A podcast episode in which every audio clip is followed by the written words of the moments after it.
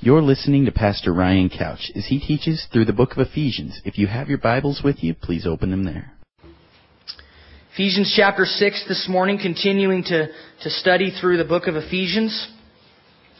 And the last time we looked at Ephesians together, we studied chapter 5, verses 22 to 33, and we looked at the topic of marriage. If you weren't here that week, I encourage you to uh, pick up a CD or to uh, jump on the website and listen to that um, as it relates uh, to each one of us that are married and and uh, really uh, to those uh, to all of us as most people get married. So we understand the fact that we are in a marriage crisis, and we talked about that in that study, not only uh, outside the church, but inside the church as well. And, and what naturally flows from a marriage crisis? I think a parenting crisis. Uh, with 50% of all marriages ending in divorce, you have millions of children being left in the wake of that. And here are some telling statistics. Uh, almost one and a half million babies aborted each year. That is one third of every pregnancy ends in abortion.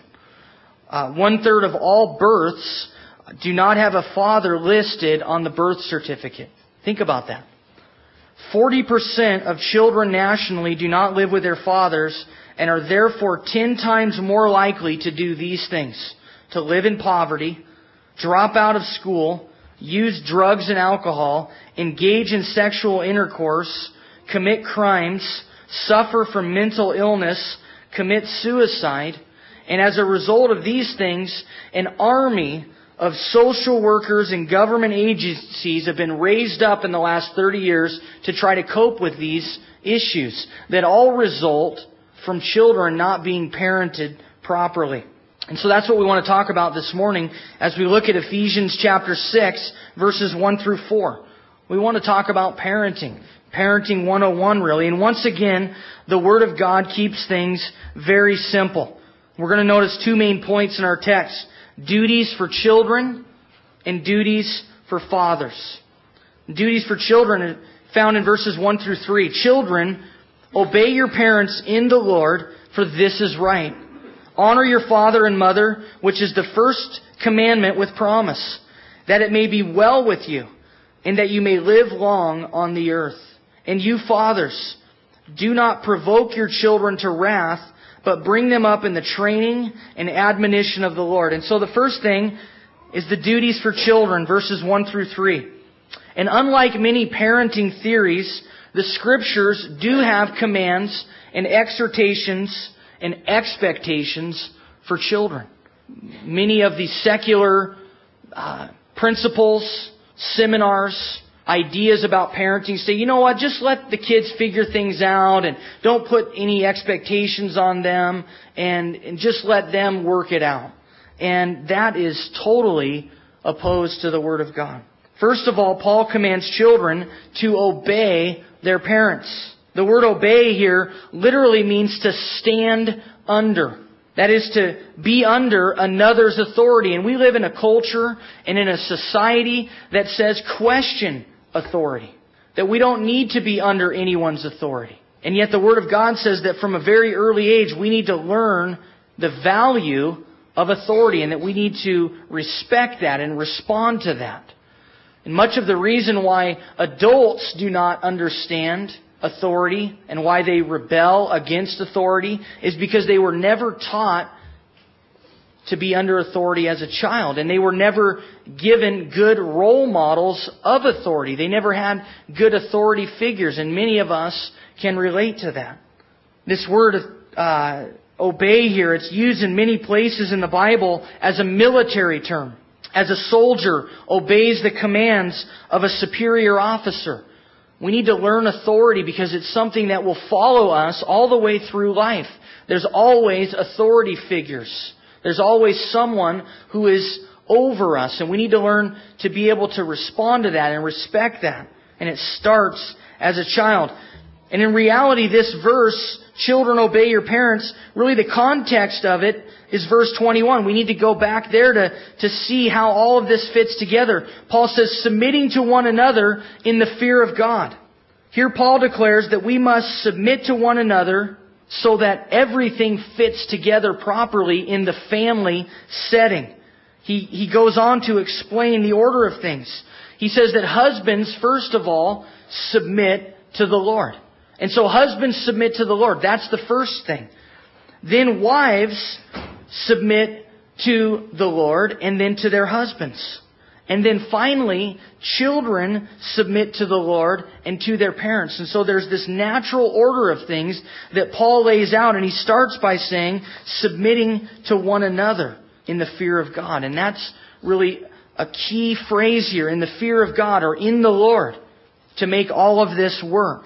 Because by obeying their parents, children are actually obeying the Lord. Because He has set up this authority in their life. And as adults, as we obey the authority in our lives, we are obeying the Lord.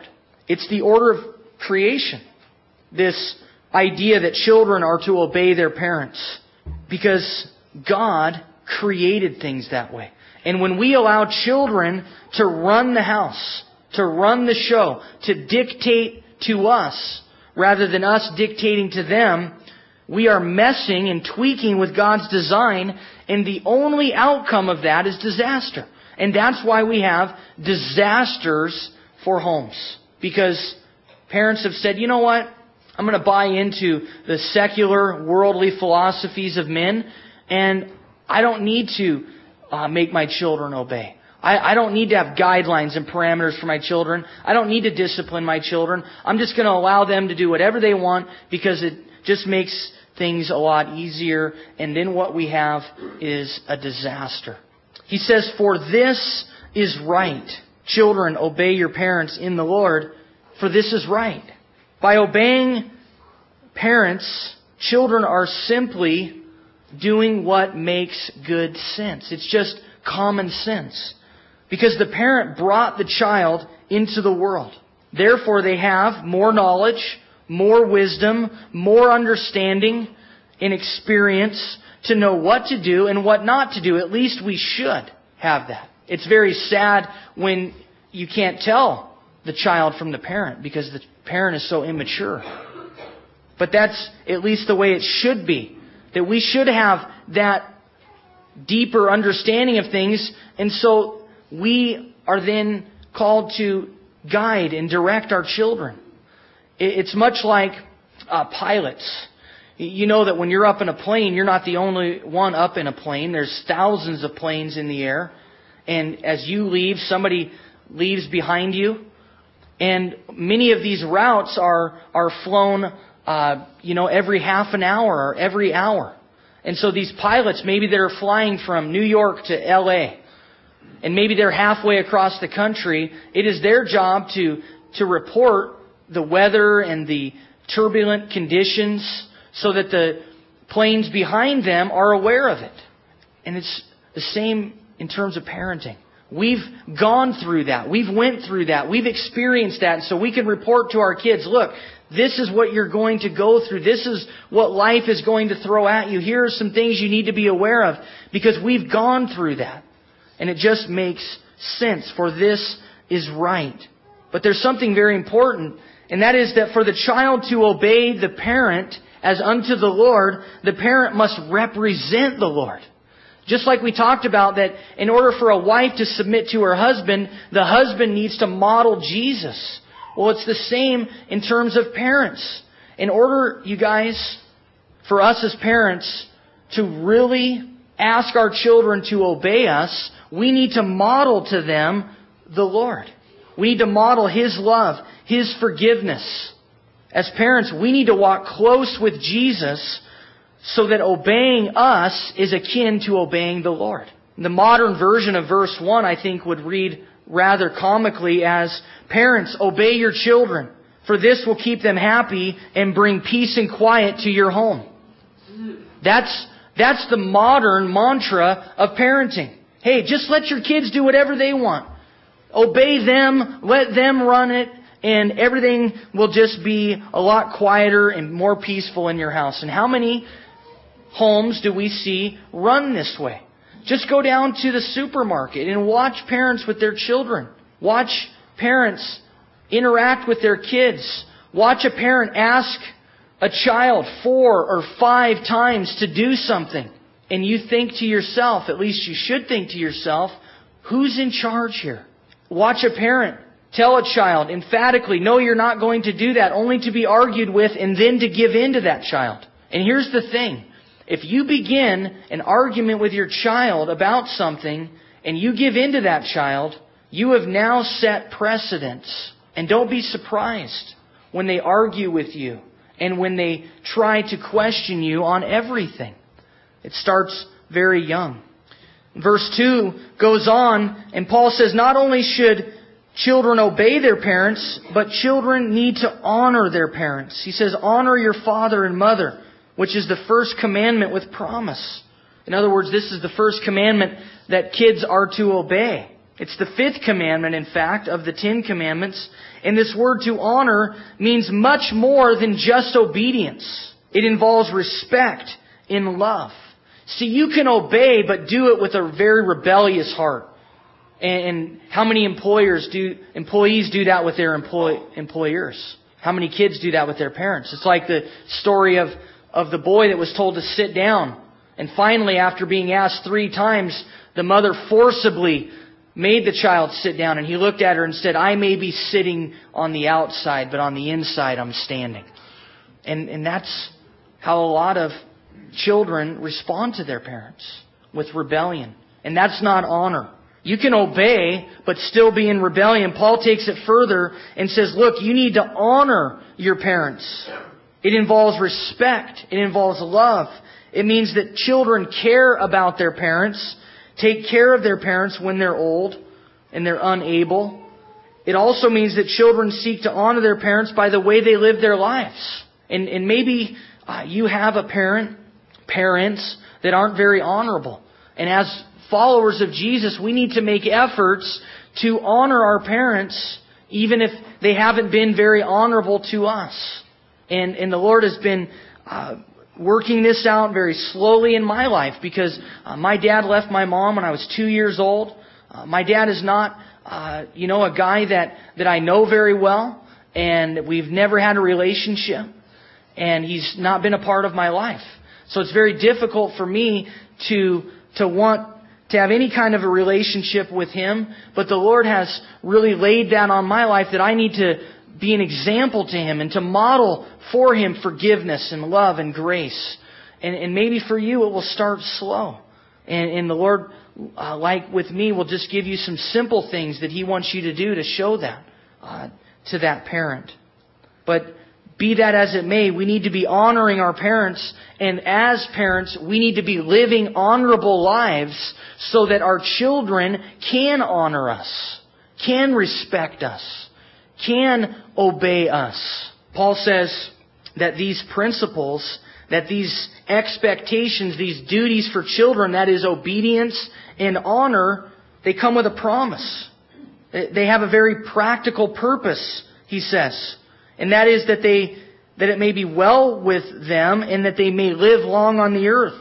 It's that children would not die early from the effects and the repercussions of sin and foolish living, but rather that they might live many years and enjoy a fruitful life on this earth.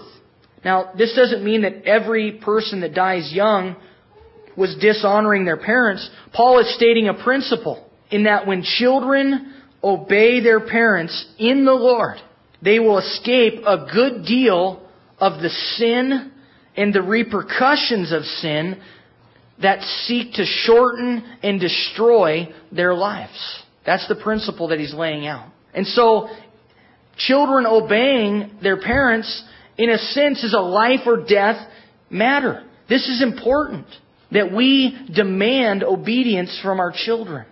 And Paul goes on to talk about the duties for fathers in verse 4. He says, And you fathers, do not provoke your children to wrath but bring them up in the training and admonition of the Lord. Now, first of all, I think we need to understand why this is directed toward fathers. Because obviously, these principles and responsibilities apply to parents in general. But Paul directs them to fathers. And it's simple. It's because the husband, the father, is the head of the home. And it is his responsibility, it is our responsibility as husbands, as fathers, to direct the raising of the children. The wife, the mother, will be putting his direction into practice. But it is the job of the father to set the precedence. And many fathers feel like, well, it's, it's my job to just go make the money, support the family, and it's her job to raise the kids.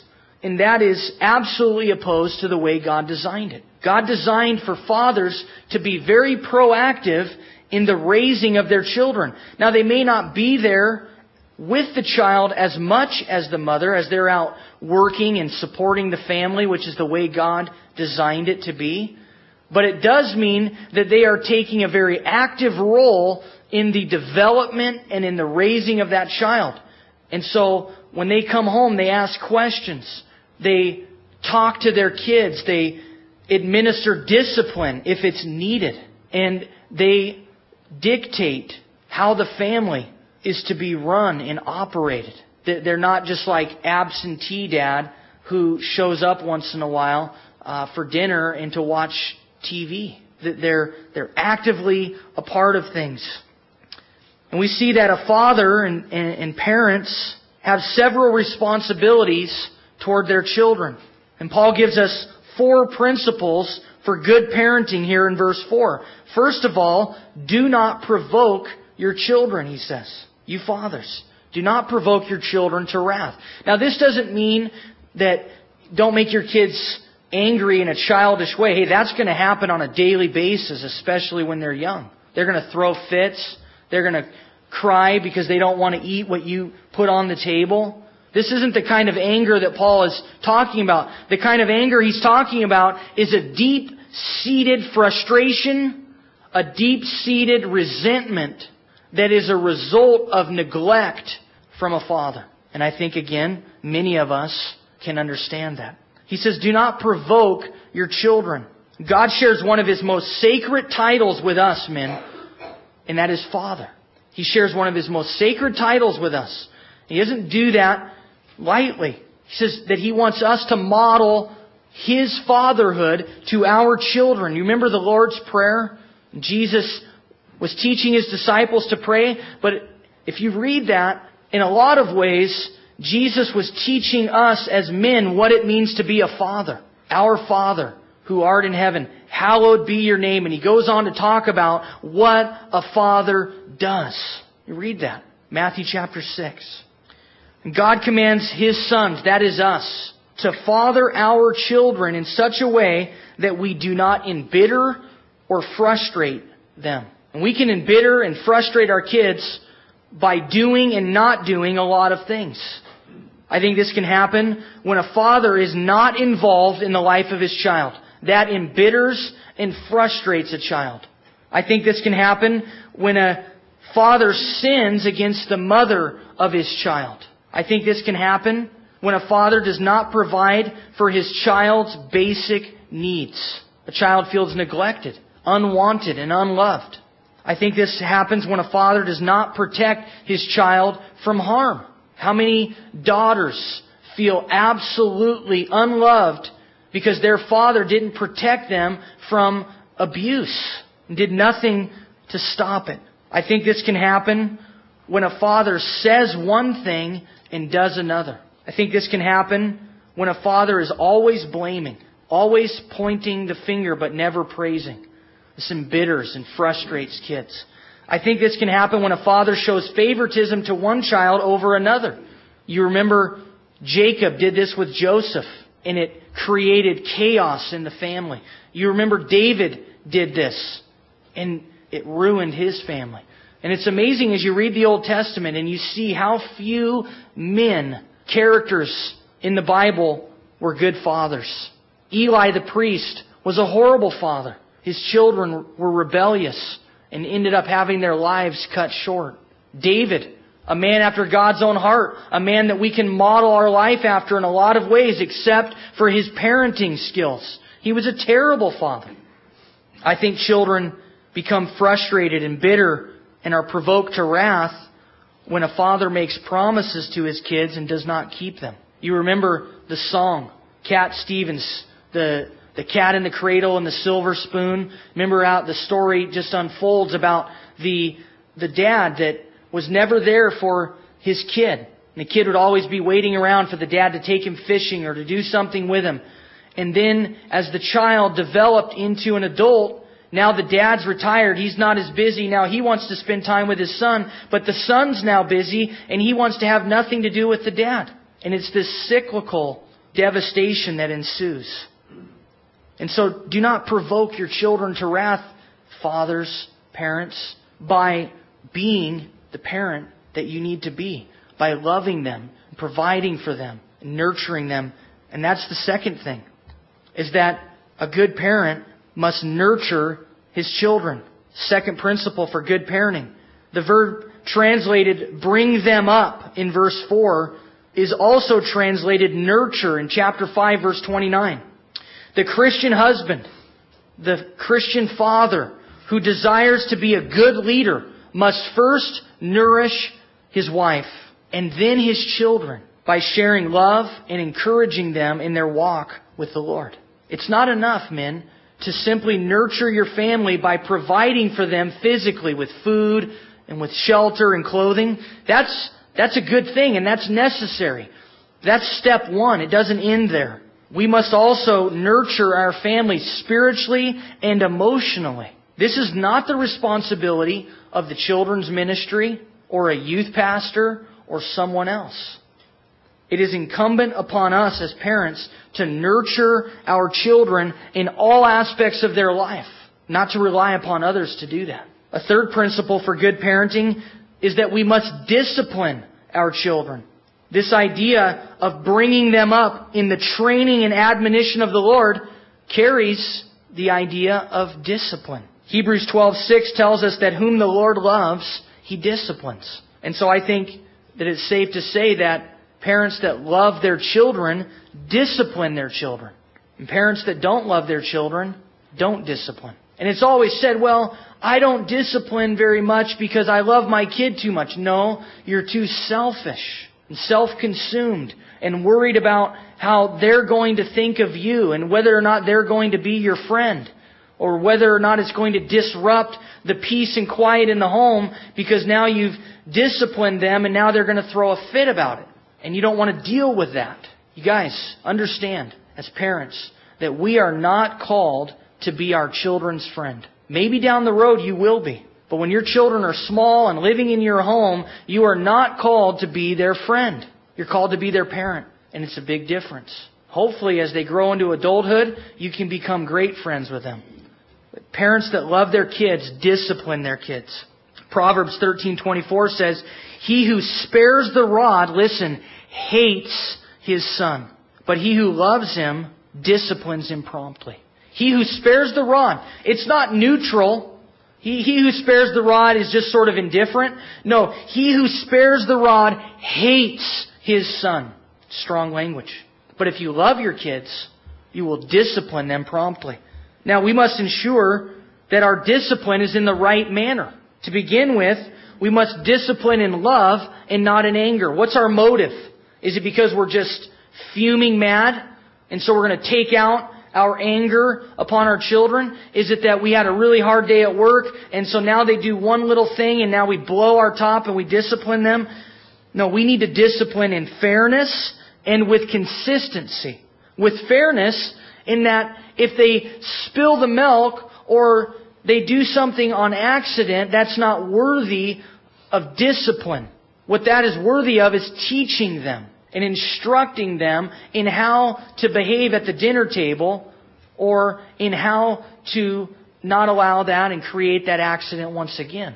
See, we need to be fair. We need to be consistent so that this action deserves this punishment. And we're not spanking our children for things that aren't worthy of that. You need to understand and you need to use common sense as a parent to know what discipline matches up with what choice and action. It needs to be consistent, it needs to be fair. Consistent and loving and fair discipline gives assurance to a child. They're crying out for that. They want that discipline. They need it. The Bible says that foolishness is bound up in the heart of a child. The rod of correction will drive it far from him. You see, children are not born intelligent and smart. They're born foolish. And they need to be taught. They need to be instructed. They need to be given wisdom for life. They need to understand that this choice equals this punishment because that will carry with them their entire life. Foolishness is bound up in the heart of the child, but this rod of correction, it drives it from him. See, when a child makes a, a choice, you are teaching that child by disciplining them, by spanking them, that this choice equals pain. And children begin to connect the two and to say, look, when I do this, it hurts. And so I don't want to do that. And there's this cognitive connection that takes place that will carry with them their entire life. How many of you know adults that can't make those connections? They don't understand that this choice equals pain. And so they go out and they rob banks and they abuse people and they are addicted to drugs and they're a menace to society because they never were taught that this choice equals this consequence. And it has to be taught at a very young age.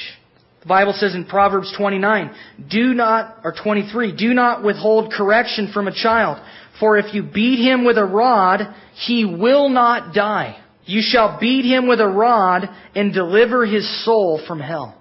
Proverbs 23, 13 and 14. If we want our children to be A, responsible members of society, we will discipline our kids and we will discipline them with spanking. If we want to deliver our kids from hell, we will do that. And so this is not only a life or death matter, this is also an eternal matter. And we begin to do that, you guys, at, at a young age. This isn't something that you begin doing at 9 and 10 years old. This is something that you begin doing when you see the first sign of rebellion in a child. And it can happen for different kids at different ages. But that first sign of rebellion, they need to be disciplined.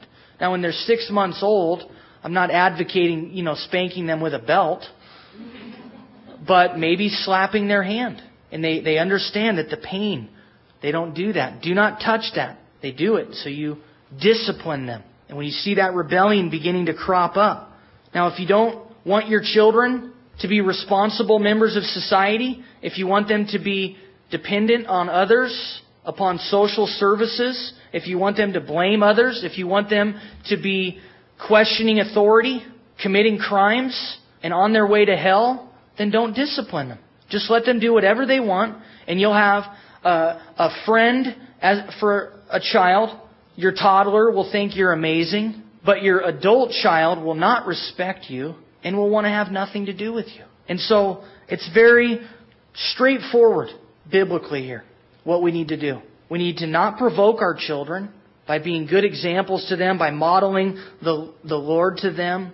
We need to nurture our children by being involved in their life. And we need to discipline our children. And then finally, Paul gives us the last principle for parenting, and that is that we must instruct and encourage our children.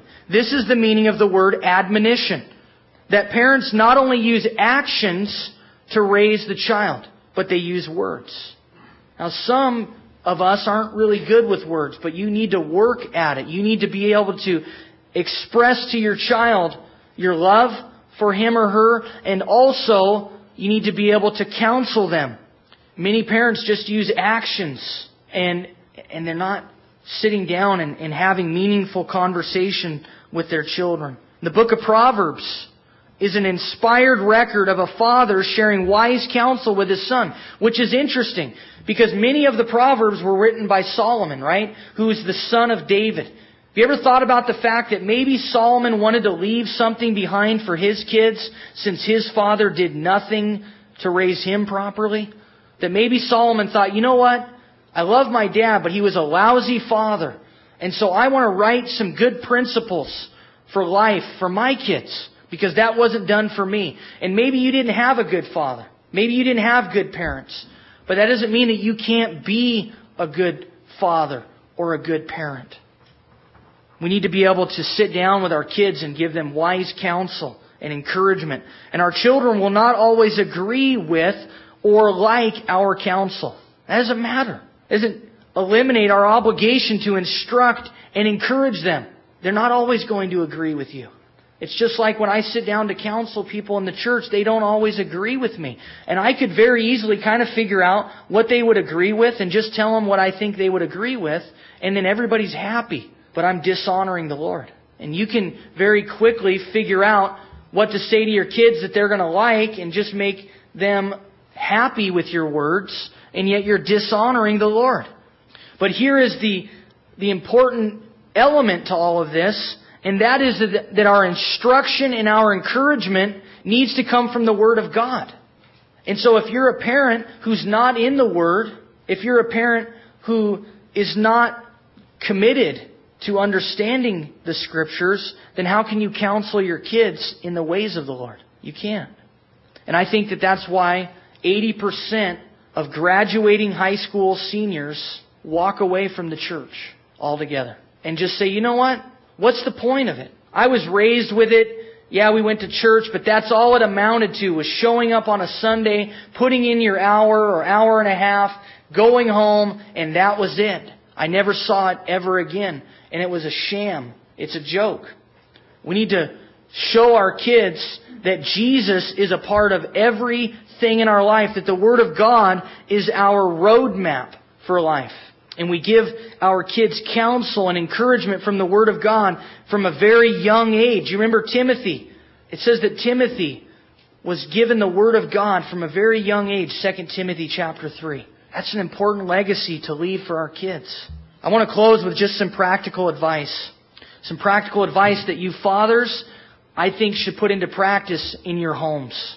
And maybe if you're a single mom, then you need to put this into practice in your home. First of all, start the instruction when the children are young.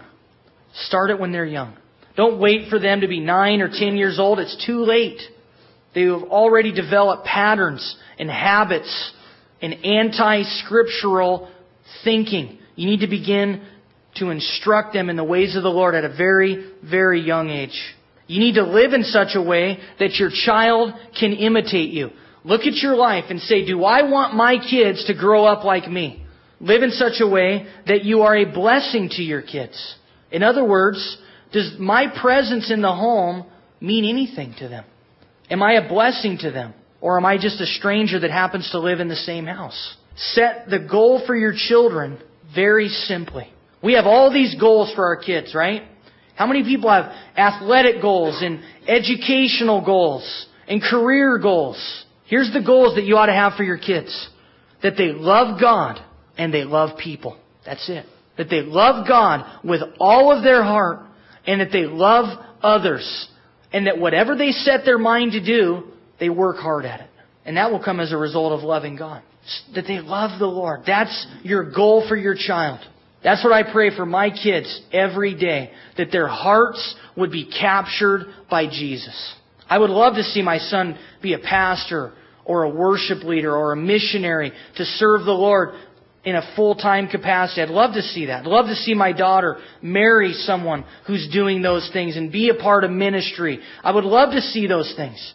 However, whatever they choose to do, as long as they love Jesus, that's my goal for them.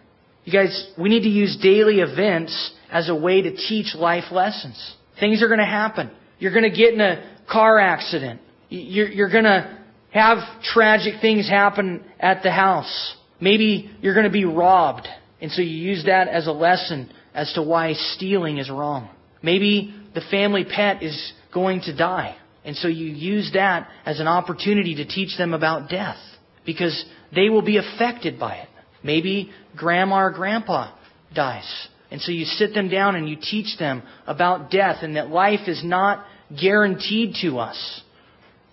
And you use these life experiences to teach them life lessons. The other day, Caitlin came home and, and she just started kindergarten this year and we're uh, sending her to uh, public school and, you know, it's, uh, it's been, it's been going very well. But first few days of school, she she had a, a problem because, you know, the kids didn't all want to play with her. And, you know, there, there were some other kids that were more popular than she is. And she's always kind of the life of the party, always the, the one in, in the Sunday school class that, you know, is gaining all the attention because she's, you know, just kind of like a little spark plug. Well, she goes to school and, and there's some other kids that, that are similar in personality. And she's not the leader and she's not the one all the kids want to hang around with. And she doesn't always have the attention.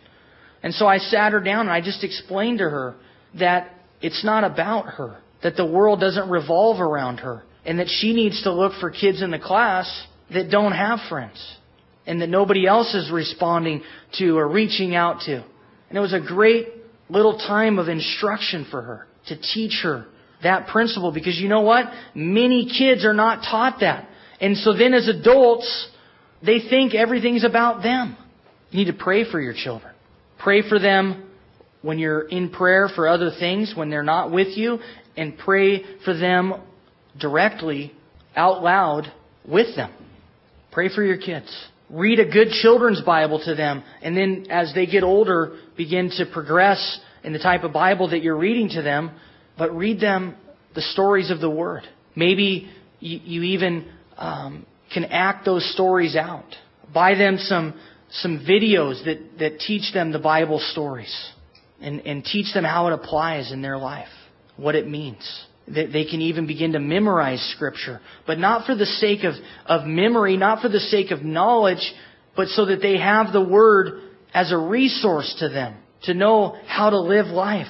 Purchase some good worship music for your kids to sing along with teaching them the value of, of music and of worship musically so that they have a, a heart for that. Raise your children to think critically. When they ask questions, seek out answers. If you don't know them, ask somebody else. Get into the Word. Because if you just tell your kids, well, that's just the way we believe, or that's what the pastor said, or that's just how I was raised and so that's how you're going to be raised, that's not good enough.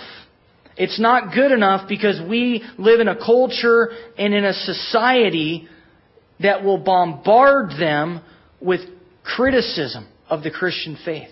And they need to know why they believe what they believe. You need to teach them to think critically, not to shelter them from all of these opposing views. That doesn't do any good because at some point in time, they're going to be faced with those things. And so when it's appropriate, begin to teach your kids about other religions and about the cults and about false theologies and false ways of looking at things scripturally. Begin to teach them about creation and teaching them to think critically. Teach them about evolution and then compare it to the Word of God. When they are learning these things in school, sit down and spend time with them so that they can understand what the Word of God says about these things. Don't teach them to be self-righteous and better than everybody else. Teach them that they are privileged to know the Lord and to know the Word and that their mission is to share that with other people. They're not better, they're just privileged. Discuss with your kids what they're learning at school. These are some practical things, parents, that you should be doing. All of these things are huge.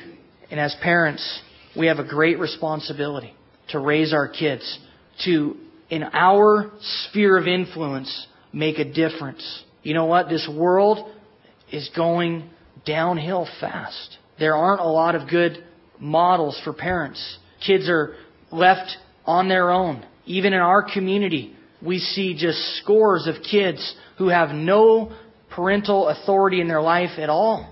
And that shouldn't cause us to say, well, just forget it. What good's it going to do? This culture, this generation is just going to hell anyway. We might as well just join them. No, we make a difference in our kids' lives. That's all that we can do. You're probably not going to change the culture as a whole. You're not going to change the way people parent as a whole, but you can change the way you parent. And you can begin to model Jesus to your kids and make a difference in their life. And maybe you're saying, well, I've already raised my kids. I made a lot of mistakes. Well, it's never too late to apologize. It's also never too late to begin to model your life after Jesus so that your kids can begin to see that change in you even as adults. It's never too late to begin to get into the Word personally so that when your kids ask advice, you have the Word of God to give them, even though they're adults. And I think that is important, even as parents of little kids, that you are willing to apologize. When you make a mistake, admit that to your kids. Don't be so prideful that you're not willing to apologize. And don't think that if you apologize, that shows weakness. No, it shows strength. It shows maturity. It teaches them to apologize. And you know what? We live in a culture, we live in a society where people don't apologize. It blows me away how hard it is for some people to admit they were wrong. Even in the church, people want to tenaciously hold on to the fact that they were right when they were dead wrong. It's pride. It's selfishness. Teach your kids to apologize because by doing so, when you apologize to them, you're showing them, you know what? My mom, my dad loves the Lord. And they try to, to do what He would have them to do, but sometimes they mess up and they confess it and they apologize. And so it teaches them that you're doing your best to model Jesus to them, but you're not Jesus. And so then they look to Jesus to be their hope and their Savior. Parenting, probably the most difficult job that we'll ever have. It's discouraging. It's aggravating at times. Sometimes you want to quit. But the Word of God gives us hope. The Word of God tells us that if we raise our children in the Lord, when they're old, they will not depart from it. There may be some years there where your kids rebel against the things you've taught them, but the Bible promises us that when they're old, they'll come back to those things. They'll reach a place where they recognize that those things are true. And so we can take hope in that. Maybe you have not been a good parent thus far with your children. It's never too late to start, to begin to implement these principles into your home. Let's stand and pray together.